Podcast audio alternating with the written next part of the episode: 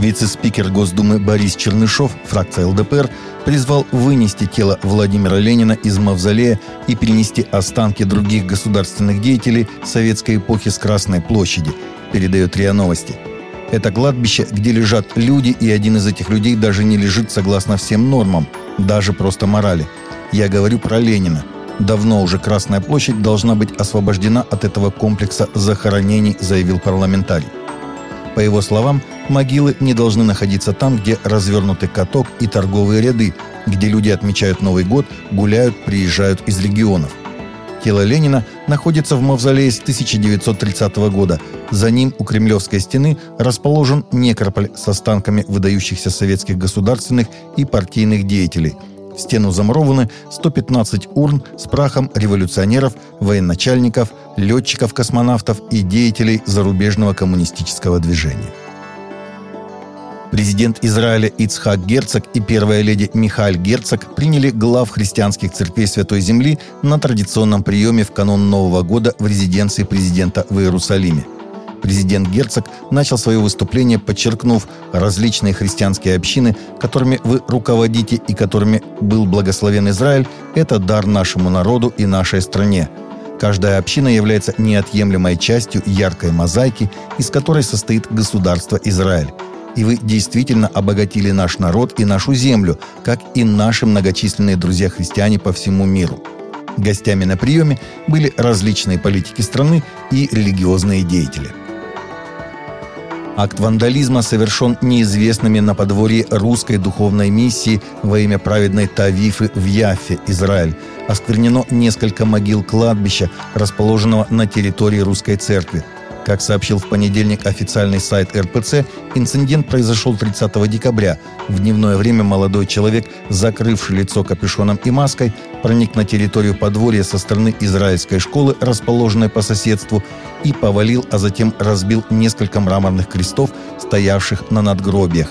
Действия вандала были зафиксированы камерой видеонаблюдения. Русская духовная миссия в Иерусалиме обратилась в полицию с требованием найти и наказать злоумышленника – РПЦ отмечает, что нападки на христианские святыни совершаются в последнее время все чаще, и, как показывает статистика, во всех случаях за ними стоят радикально настроенные представители иудейских религиозных общин.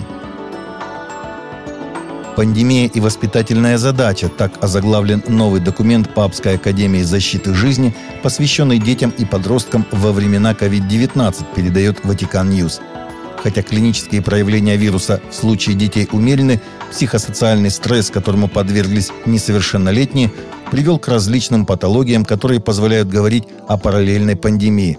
Она глубоко отразится на психике детей, в особенности подростков, утверждается в документе – эта параллельная пандемия не может оставаться без внимания старшего поколения, хотя бы потому, что дети доверяют способности взрослых интерпретировать нынешний застой, проявляя устойчивость и креативность, необходимые для того, чтобы извлечь из него урок, говорится в документе.